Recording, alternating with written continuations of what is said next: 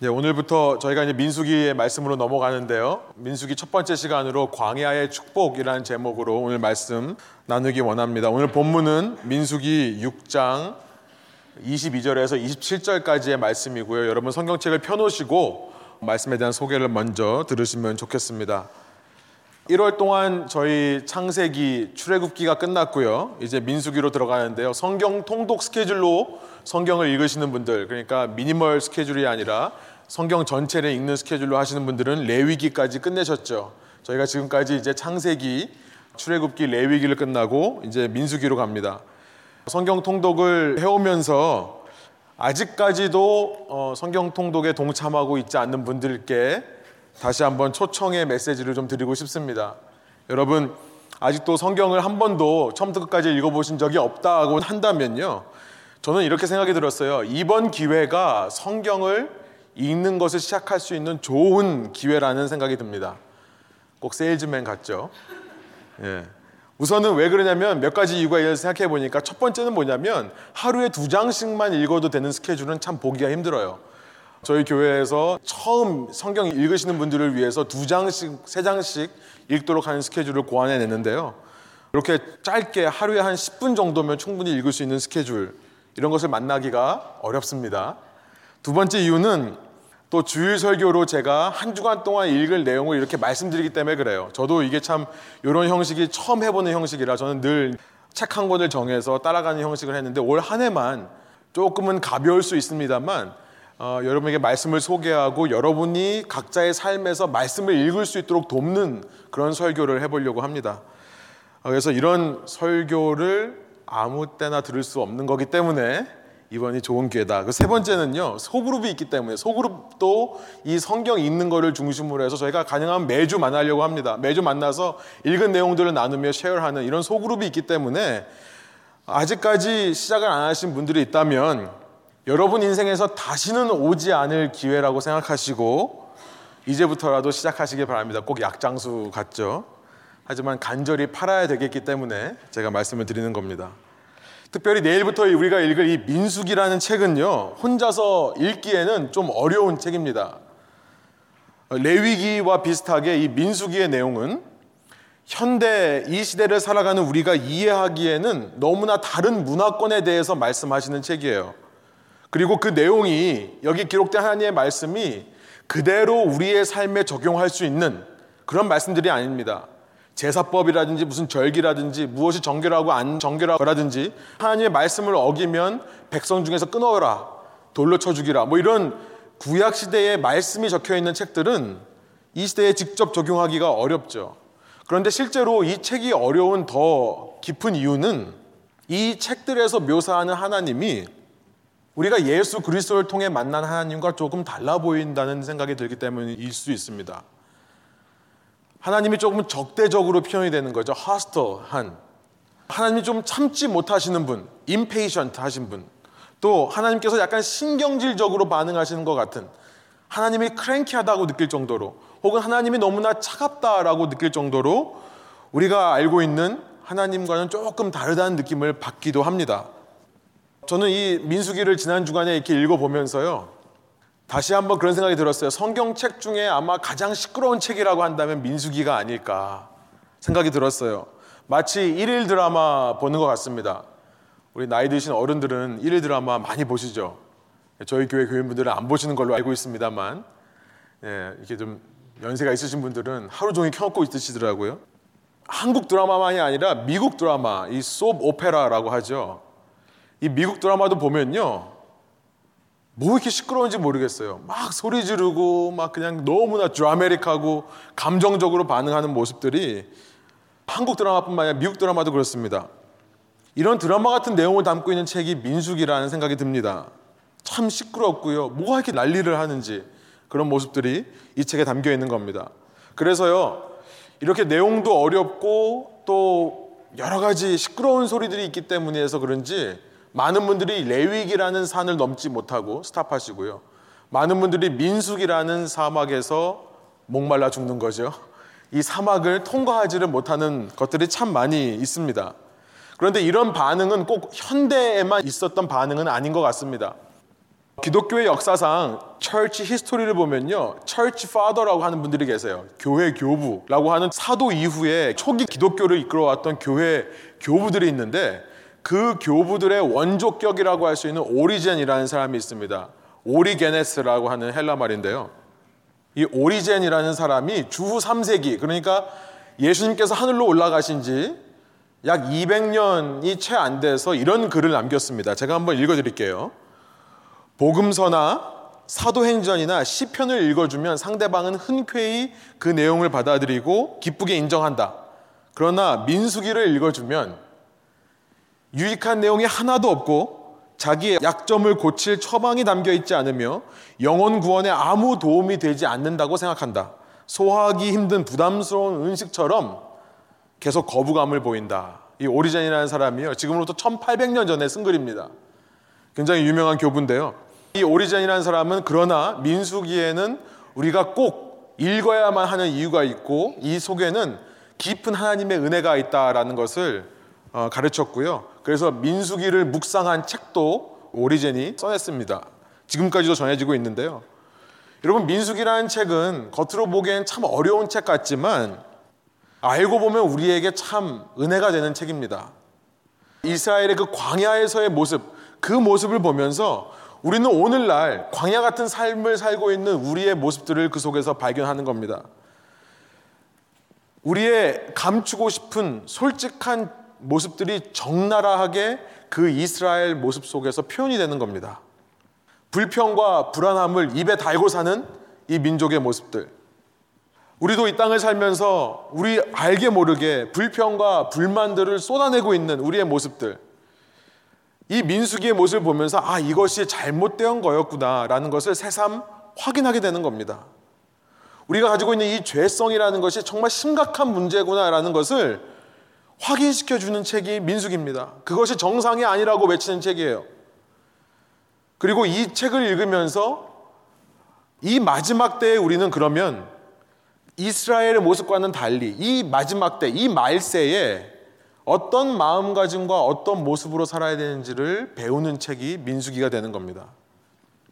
예수님께서 하늘로 올라가신 지 한 20년 정도밖에 안 지났을 때에 사도 바울이라는 사람이 고린도 교회를 향해 편지를 쓰면서 이 민수기의 내용을 떠올리면서 이렇게 말씀한 기록이 있습니다. 고린도전서 10장 6절과 11절인데요. 제가 세 번역을 한번 읽겠습니다. 이런 일들은 민수기의 내용을 가리켜서 말씀하는 겁니다.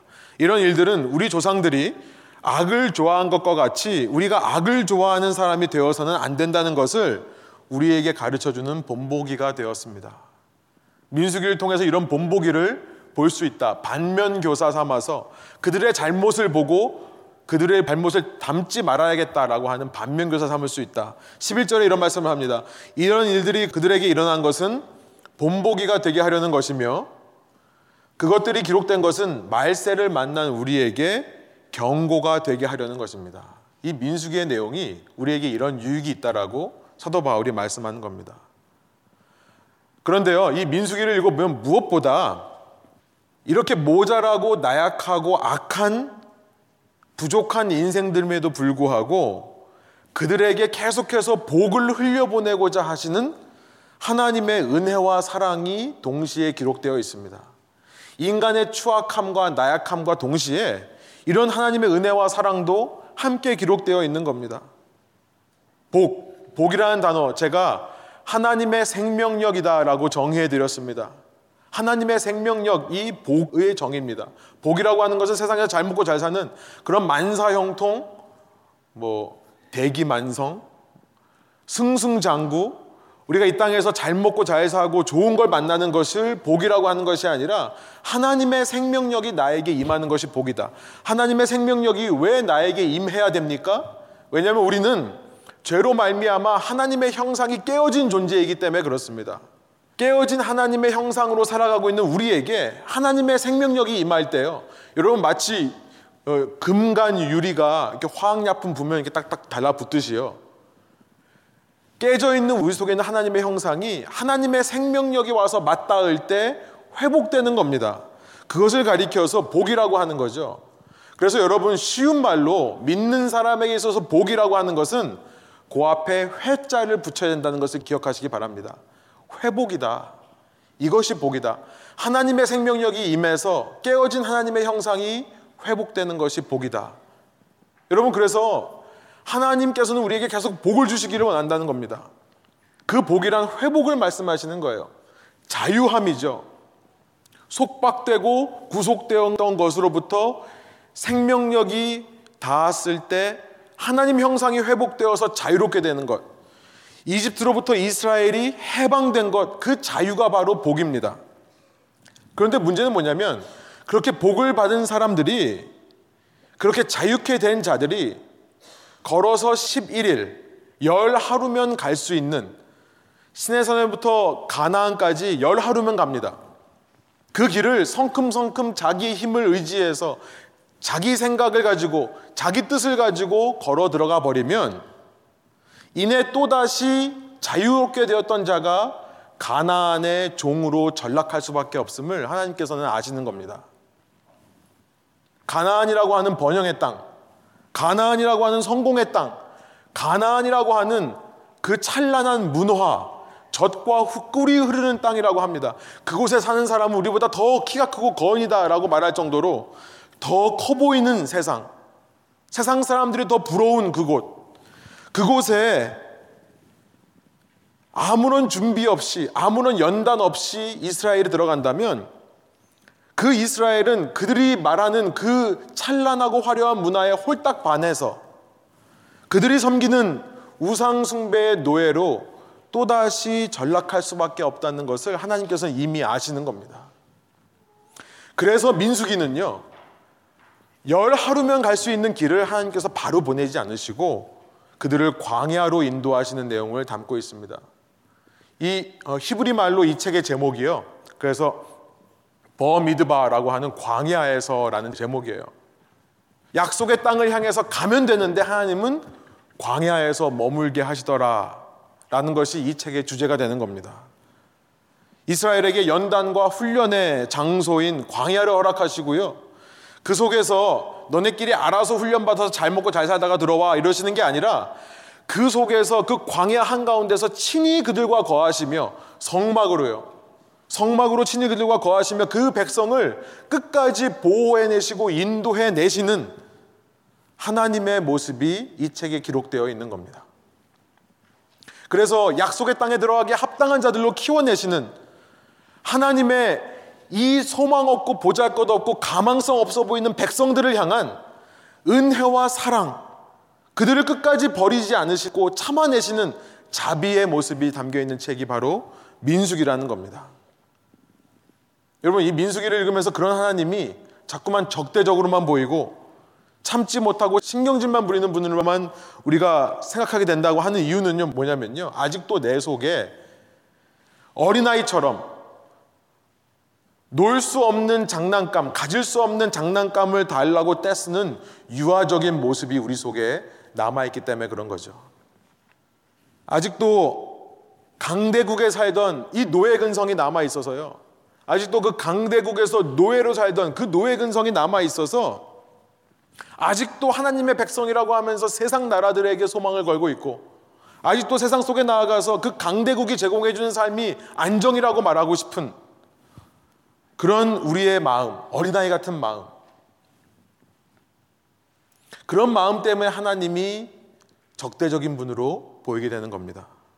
소원하옵기로는요, 이 책을 통해 여러분, 우리 삶이 참 너무나 광야 같습니다. 그런데 이 광야 같은 인생 속에서 우리에게 복을 주시기 원하시는 다른 말로 우리를 회복하시기를 원하시는 하나님의 마음을 발견하는 저와 여러분 되기를 소원합니다.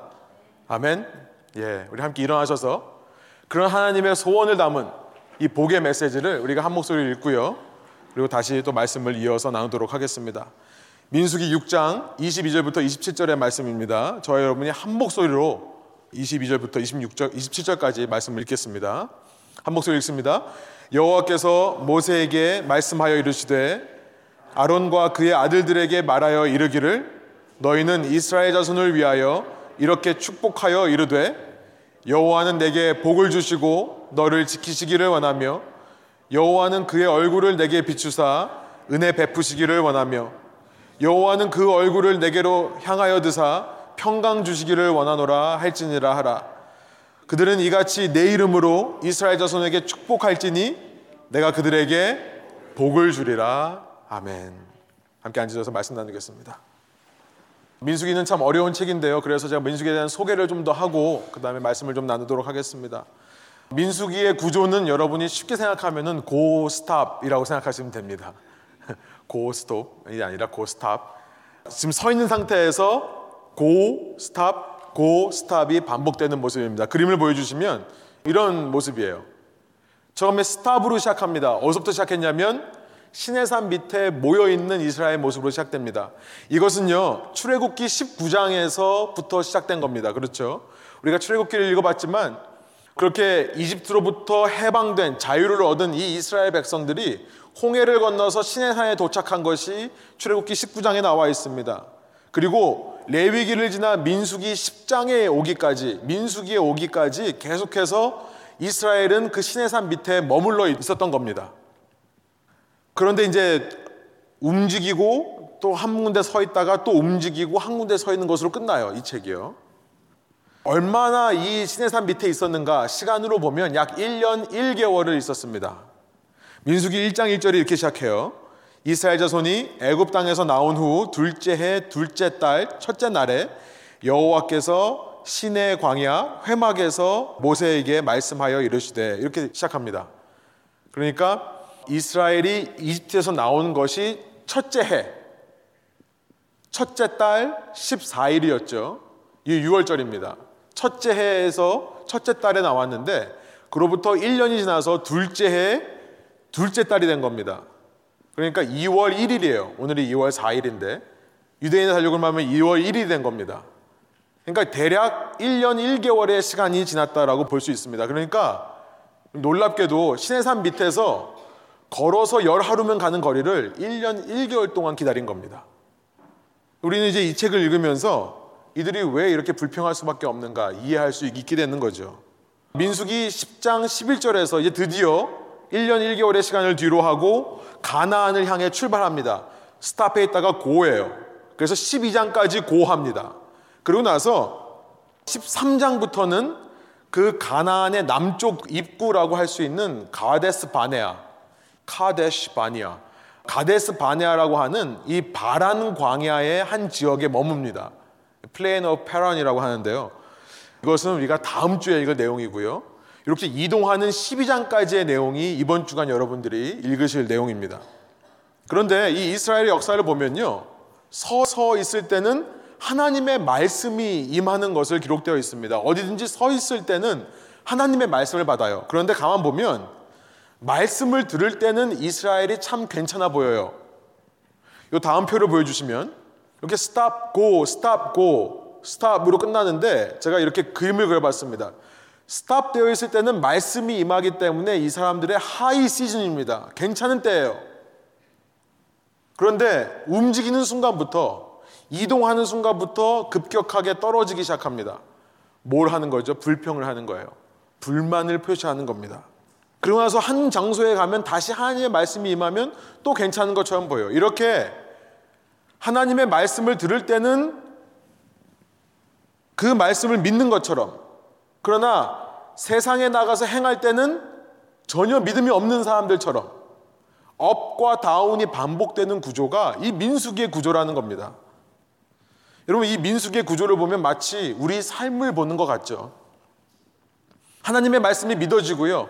그 하나님의 말씀으로 회복되다가도 문을 열고 이 성전 문을 열고 세상에 나가서 돌아다니다 보면 이 도시의 분주함 속에서 여러 쾌락적인 유혹과 문화 속에서 신앙이고 뭐고 다 사라져 버리는 것 같은 모습으로 살 때가 있는 겁니다.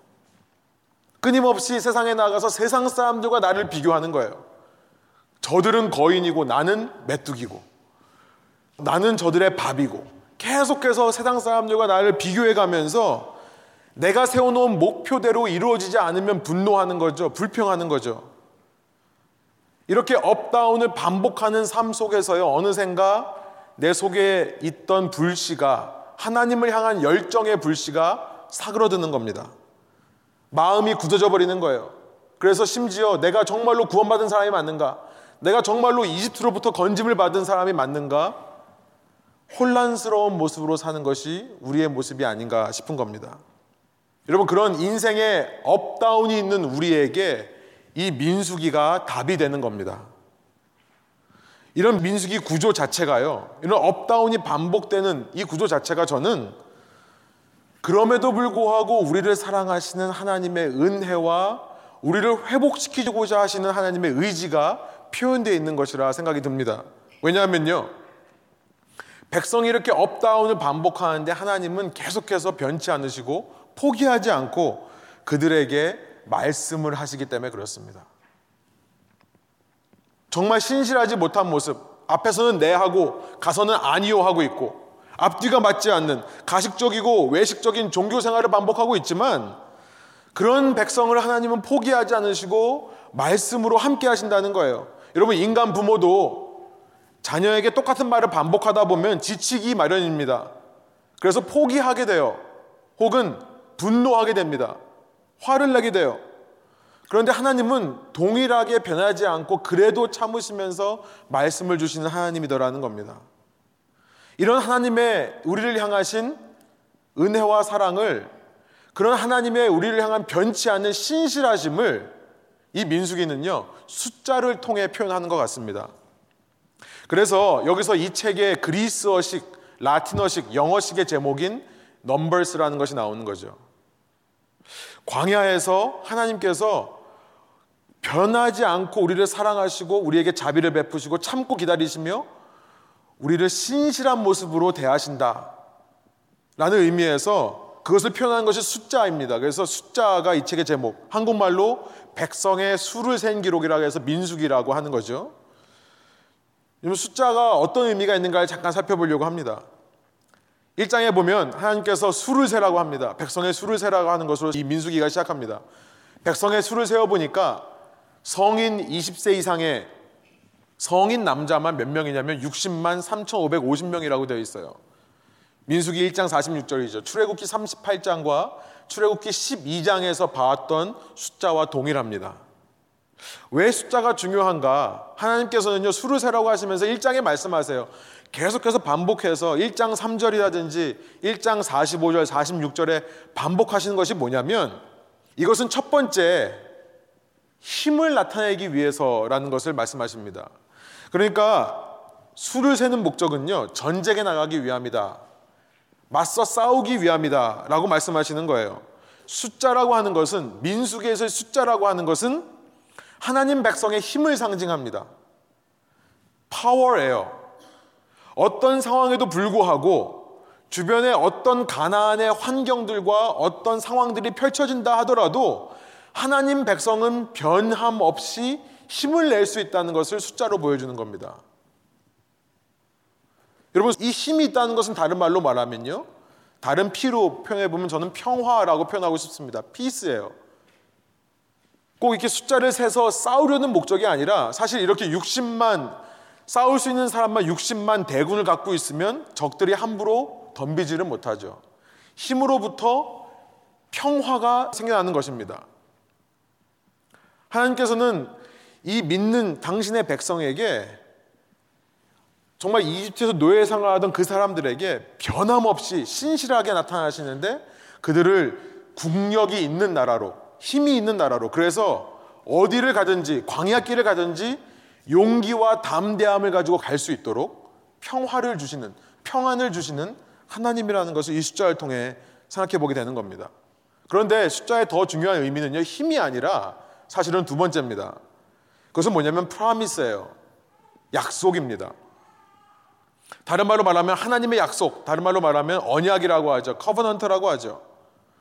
우리는 이 숫자를 통해 하나님께서 얼마나 신실하게 이 이스라엘 백성과 맺은 언약을, 약속을 하나님 스스로 지켜오셨는가를 보게 되는 겁니다.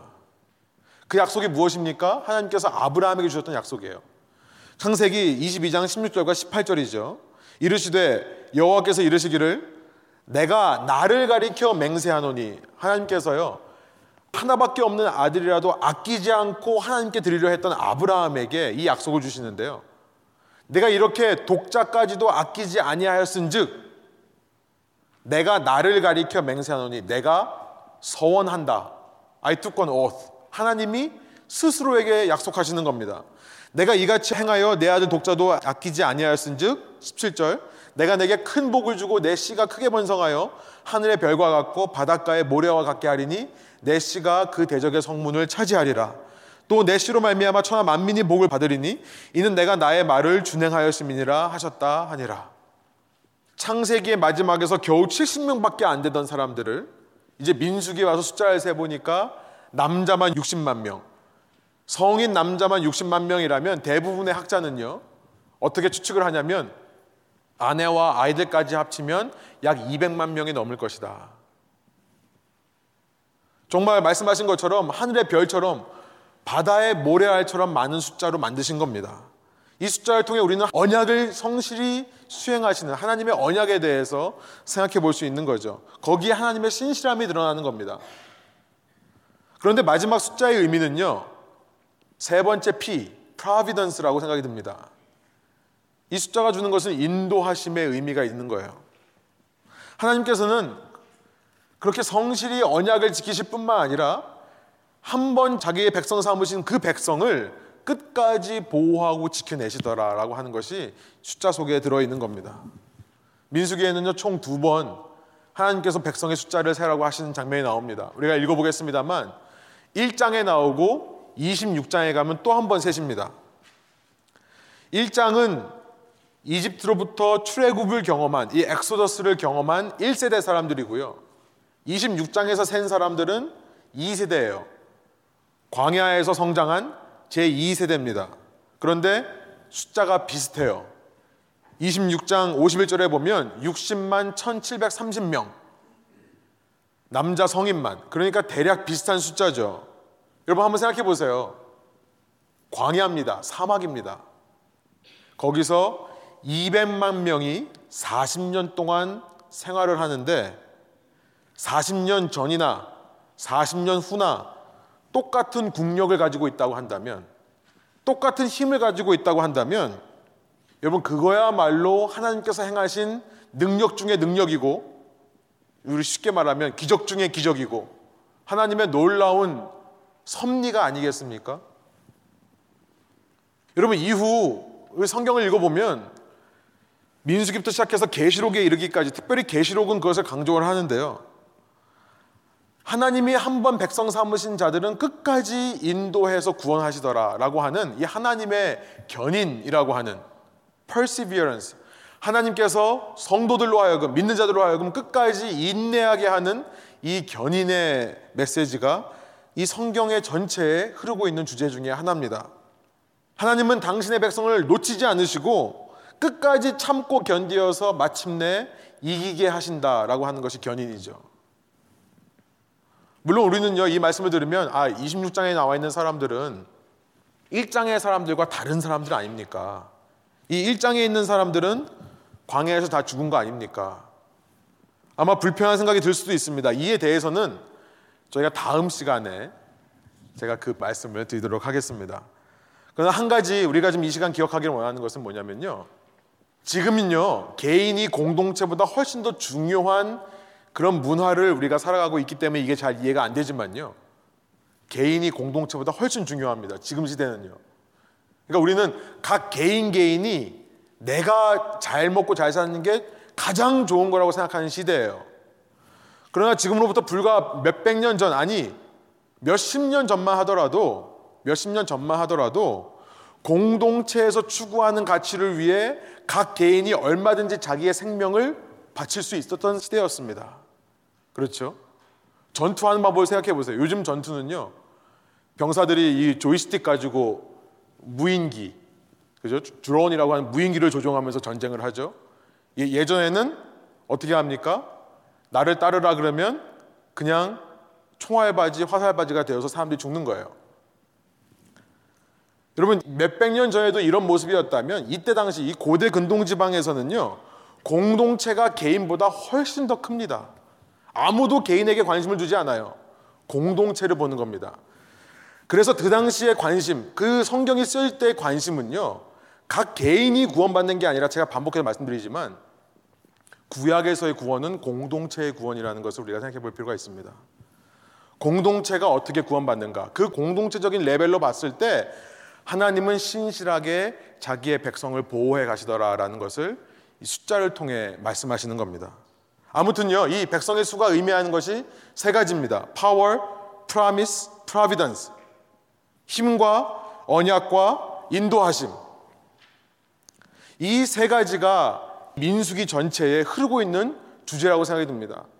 하나님께서 광야를 살고 있는 이 백성의 삶 속에 능력으로 역사하시고 그들과 맺은 언약을 신실하게 이루어 가시고 그들을 끝까지 인도해 주시더라라고 하는 것이 이 민수기의 주제라고 생각합니다. 그런데 이렇게 숫자를 세워놓고 보니까 이제부터 문제가 생겨요. 근심거리가 생깁니다. 이 숫자를 어떻게 지켜낼 수 있을까라고 하는 인간적인 질문입니다.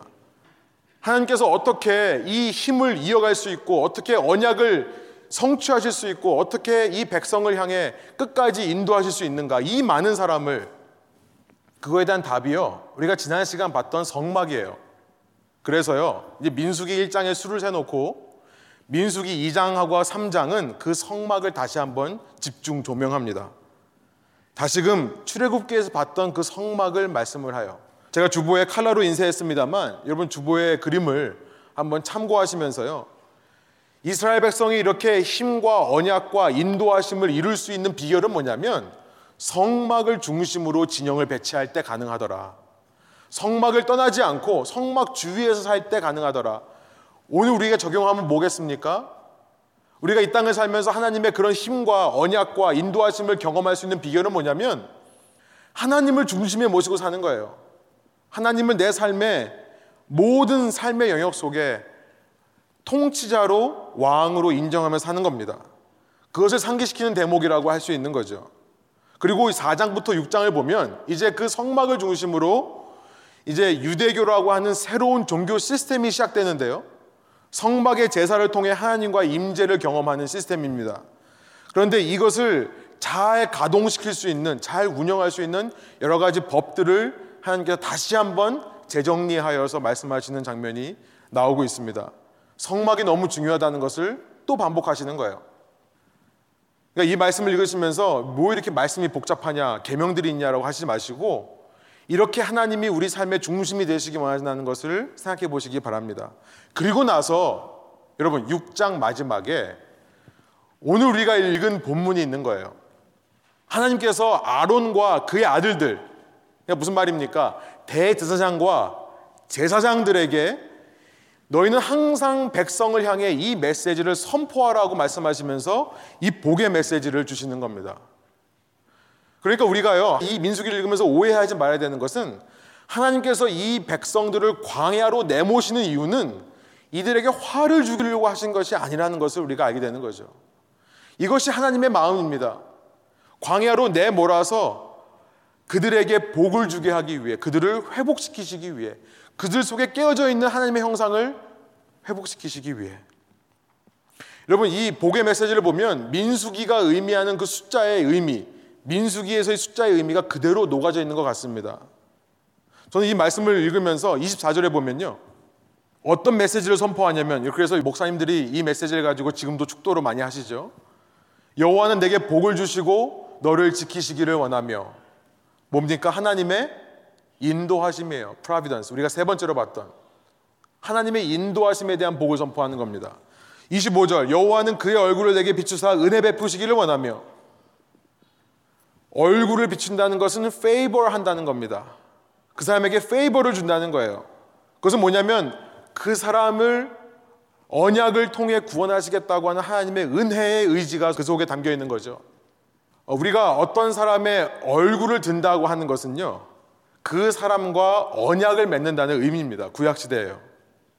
그러니까 하나님께서 백성의 얼굴을 들으신다, 혹은 하나님께서 그들에게 얼굴을 향하신다라고 하는 것은 그들과의 언약을 기억하셔서 그들에게 은혜를 베푼다라는 의미가 되는 거예요. 여러분 두 번째 우리가 봤던 프라미스입니다. 하나님의 언약이에요.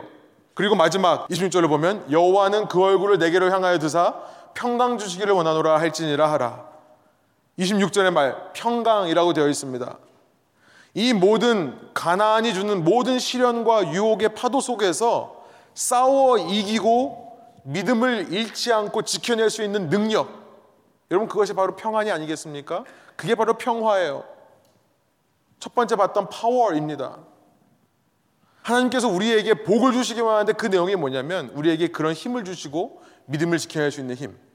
우리와 맺은 언약을 성실히 이행하시고 그리고 우리를 끝까지 인도해 주신다는 사실. 여러분 이 땅을 살면서 우리가 이 믿음을 가지고 한 걸음 한 걸음 걸어 나가야 되는 줄로 믿습니다. 여러분 이렇게 한 섹션이 마무리가 돼요. 성경을 읽어보면 민수기 1장부터 시작해서 이렇게 한 섹션이 마무리가 되고 나서요. 아까 말씀드린 대로 이때는 시점이 언제냐면 1장 1절에 말씀한 대로 출애굽한 지 1년 1개월이 지난 시점. 그러니까 둘째 해 둘째 달 1일 2월 1일이에요. 둘째 해 2월 1일. 그런데요. 7장을 보면 이때 다시 과거로 돌아갑니다. 그러니까 이 민수기를 쓴 모세가 저는 모세가 썼다고 믿는데요. 민수기를 쓴 모세가 이 대목에서 플래시백 과거의 사건으로 돌아가서 옛날을 회상하는 장면으로 7장이 시작하는 거예요. 그래서 이때로부터 한 달 전으로 돌아갑니다. 바로 지난 1월 1일 때 무슨 일이 있었는지도 돌아가요. 한 달 전 2년째 되는 해 1월 1일에 무슨 일이 있었습니까? 우리가 출애굽기 40장 17절을 통해 본 대로 이때 성막이 세워졌었습니다. 그러니까 한 달 전에 성막이 세워진 시점을 회상하는 거예요. 그때 성막이 세워졌을 때 모든 지파에서 예물을 가지고 나와서 그 성막에게 드렸던 그 장면을 7장에서 회상을 합니다. 그러고 나서 8장, 여러분 성막이 세워졌지만 예물이 없으면 성막 시스템이 돌아갈 수가 없습니다. 그런데 이제 백성이 자원하여서 예물을 드렸기 때문에 등잔대에 촛불에 이제 기름이 있어서 촛불이 켜지는 거예요. 성소 안에 있는 모든 기구들이 이제 운용되기 시작하는 것을 8장에서 회상을 하는 겁니다. 그리고 나면 9장에는요, 그렇게 성막이 세워진 지 두 주 후, 1월 14일, 어떤 일이 있었는가를 기억합니다. 어떤 일이 있었을까요? 출애굽한 지 1년째 되는 날, 6월절을 지켰죠. 그 장면을 회상하는 겁니다. 6월절. 하나님께서 우리와 함께 하셔서 우리의 고통 소리를 들으시고 우리를 이집트로부터 구원해 내신 그날을 기억했던 그 사건을 한 달 전 사건을 기억하는 거예요. 여러분 이 7, 8, 9장의 이 회상 장면은 어떤 장면이냐면 이제 6장에서 성막을 중심으로 해서 모든 것이 준비된 다음에 ready go 하는 순간이에요. 이제 이 시내 산을 떠나서 가나안 땅을 향해 첫 발을 내딛는 순간 플래시백을 해서 회상을 해서 7, 8, 9장에 옛날에 우리 한 달 전에 임했던 그 장면을 떠올리면서 여러분 생각해 보세요. 얼마나 exciting 됐을까요? 이제 하나님께서 시내 산에만 계신 것이 아니라 성막으로 우리와 함께 계시는 그 exciting한 순간이 그 발걸음이 내려지는 첫 순간입니다. 마치 첫사랑을 떠올리듯 1년 전에 하나님께서 그날 밤에 정말 기적적으로 우리 백성을 이집트로부터 구원해 주셨던 열 번째 재앙을 우리는 지나가게 하셔서 그렇게 놀라운 사건 안에 정신없이 이집트를 나왔던 그날을 기념하는 6월절. 그 첫사랑의 하나님을 생각하면서 이런 발걸음을 내딛는 것이 10장에 나와 있고요. 그런데 놀라운 사실은 뭐냐면 이렇게 그런 마음으로 발길을 떼는 그때에 어떤 일이 있었는지를 11장이 말씀하신다는 겁니다.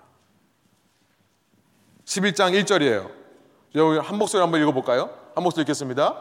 여호와께서 들으시기에 백성이 악한 말로 원망하매. 그러니까 민수기가 이런 모습으로 우리에게 알려주시는 거예요. 민수기를 통한 하나님의 말씀은 뭡니까? 이렇게 과거를 생각하면서 정말 기대에 부풀고 하나님을 사랑하고 하나님을 믿겠다라고 하면서 첫걸음을 내딛는 그 이스라엘의 첫걸음의 모습이 바로 불평이더라, 원망이더라는 것을 말씀하는 겁니다. 영어로 보니까요, complained about their misfortunes. 왜 원망하는지 우리는 너무나 이해가 됩니다. 아까 말씀드린 대로 걸어서 열하루, 뛰어가면 뭐 7, 8일 만에 갈 수 있을 그곳을 하나님께서 1년 1개월 동안 못 가게 막으시는 것이 답답한 거죠. 나는 갔어도 벌써 옛날에 갔겠다. 왜 쓸데없이 여기다가 성막을 짓게 하느냐? 왜 그리고 우리의 이 자원을, 이 재산을 성막이라는 데다가 허비해야 되느냐? 이걸 가지고 차라리 싸울 무기를 만들면 더 효과적이지 않을까? 이걸 가지고 우리가 어떻게 적의 공격을 막아내냐는 말이냐? 인간의 눈으로 보기에는 너무나 이상한 계획이기 때문에 그런 거예요.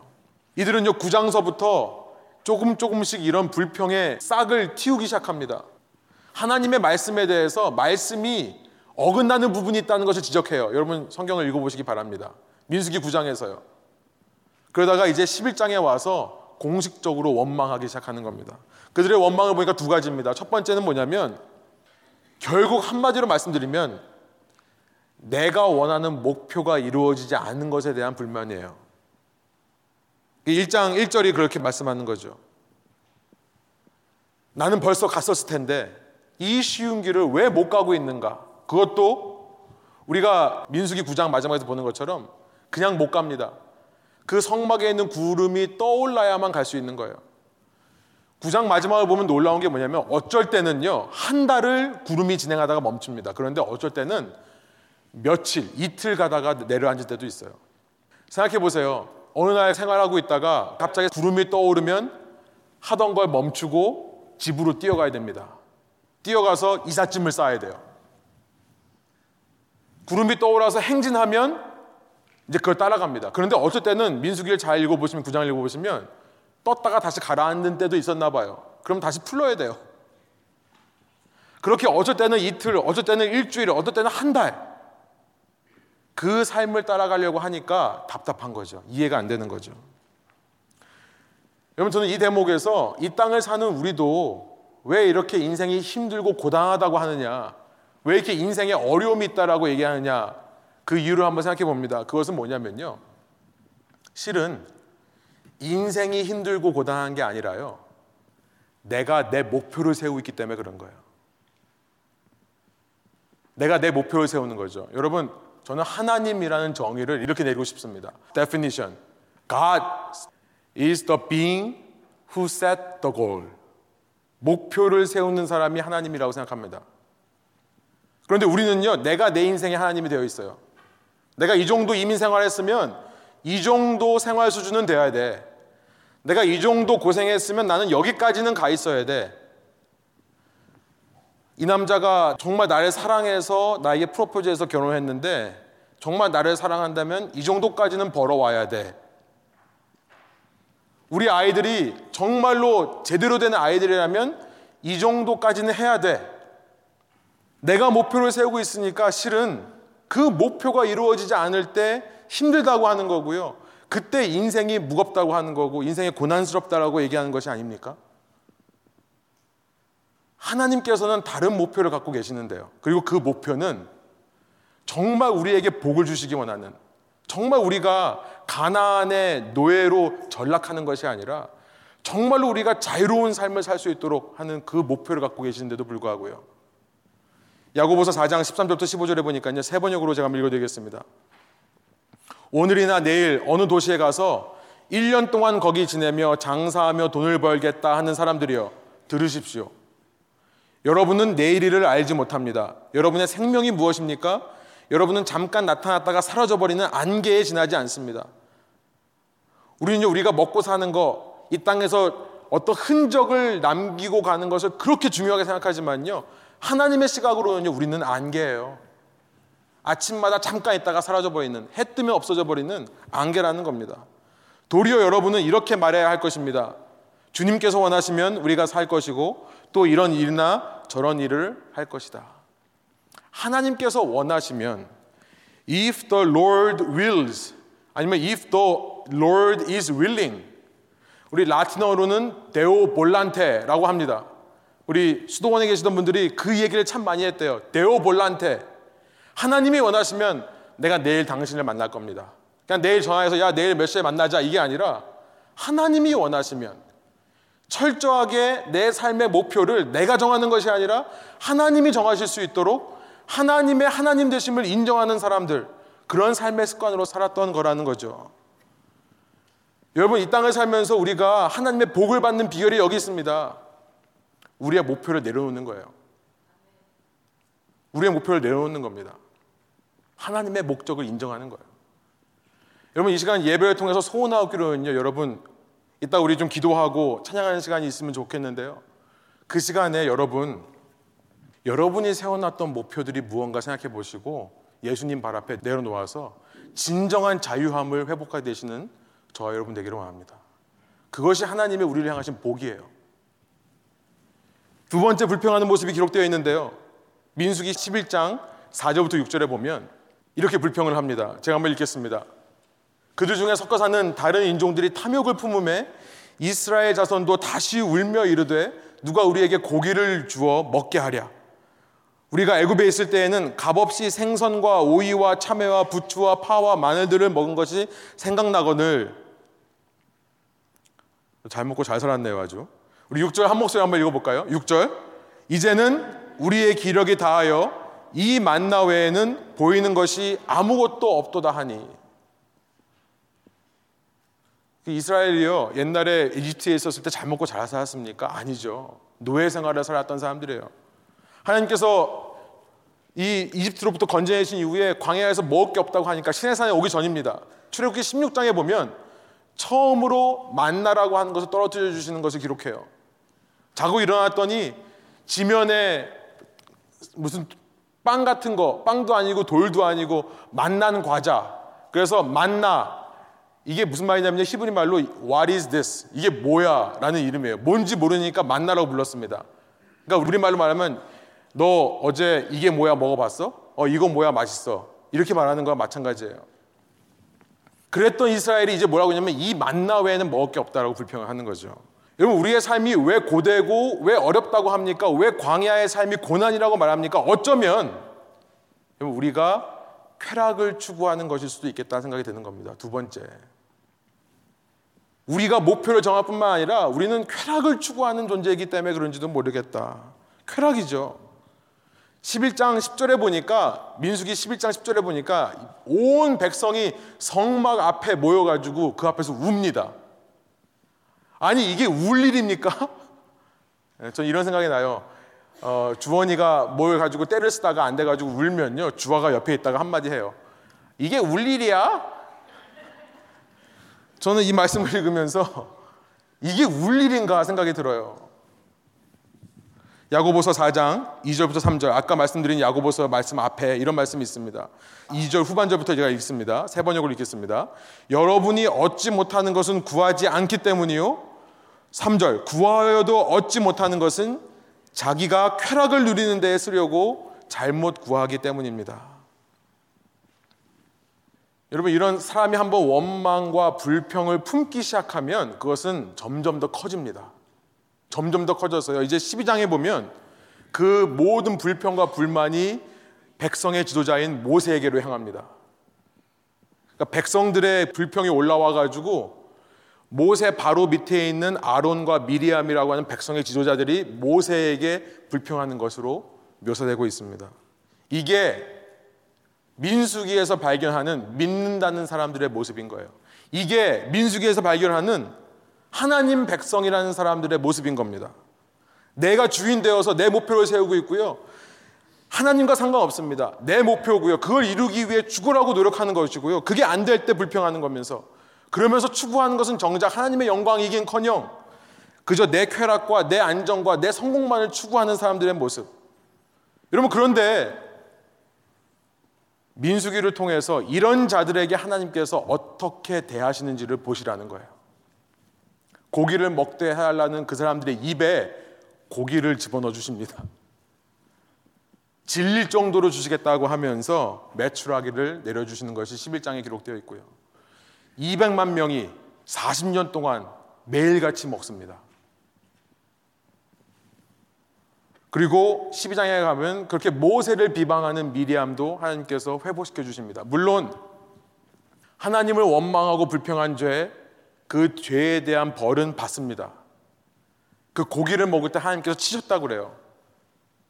고기를 먹는 사람을 치셨대요. 또 미리암도 이 일로 말미암아 이렇게 격리되는 잠시 동안 떠나 있어야 되는 일을 겪습니다. 그러나 하나님께서는 회복하시는 하나님인 것을 민수기가 말씀하는 겁니다. 여러분, 이 땅을 살면서 이런 회복하시는 하나님의 복을 경험하는 저와 여러분 되기를 원합니다. 하나님께서 여러분에게 능력을 주시고요. 하나님께서 여러분에게 약속하신 것 하나님께서 이루어 주시고요. 하나님께서 여러분 삶의 한 걸음 한 걸음을 한치의 오차 없이 실수 없이 이루어 인도해 가신다는 것을 체험하시는 저와 여러분 되기를 원합니다. 여러분 그 복을 얻기 위해 목표를 내놓으세요. 하나님께 맡겨드리세요. 그 복을 이루기 위해 여러분 쾌락을 추구하지 마시고 하나님의 영광을 추구하십시오. 예수님께서 말씀하십니다. 무엇을 입을까? 무엇을 마실까? 무엇을 먹을까? 염려하지 말라. 이는 다 이방인들이 하는 것이요. 하늘에 계신 너희 아버지께서는 너희에게 무엇이 있어야 할 줄을 아시느니라. 우리가 하나님께 얻지 못하는 것은요, 그가 구원의 손이 짧기 때문에 얻지 못하는 것이 아닙니다. 우리에게 필요가 없기에 허락하지 않는 것인 줄 믿습니다. 그것이 오히려 우리의 삶을 망가뜨리는 장난감이기에 주지 않는 것인 줄로 믿습니다. 그래서 광야의 길은 결코 어렵고 힘든 길만이 아니라는 사실을 여러분 깨닫기를 원합니다. 이 길을 통해 하나님의 충만한 복을 누리시는 저와 여러분 되기를 원합니다. 함께 기도하시겠습니다. 하나님, 주님과 동행하는 이 광야의 한 걸음 한 걸음 주님께서 주님의 영광을 위해 주님의 공급하시는 힘과 주님의 언약과 주님의 인도하심을 바라고 살아가는 저희들 될수 있도록 인도해 주시니 감사합니다. 하나님, 이 모든 상황 속에서 주님께 날마다 엎드려 저의 모든 상황 가운데 주님께서 다스리시고 주님께서 통치하시도록 우리의 모든 주도권을 내어드리는 저의 삶 될 수 있도록 인도하여 주시고 그럴 때에 우리 속에 이 과정 속에서 조금 조금씩 깨어졌던 하나님의 형상들이 회복되며 주님의 마음을 깨달아 알고 주님의 성품들이 회복되고 그래서 우리에게 진정한 복이 무엇인지가 깨달아지는 복된 삶 살 수 있도록 인도하여 주옵소서. 그렇게 하실 주님을 찬양하고 그렇게 하실 주님의 감사드리며 이 모든 말씀 예수 그리스도 이름의 영광을 위하여 기도합니다.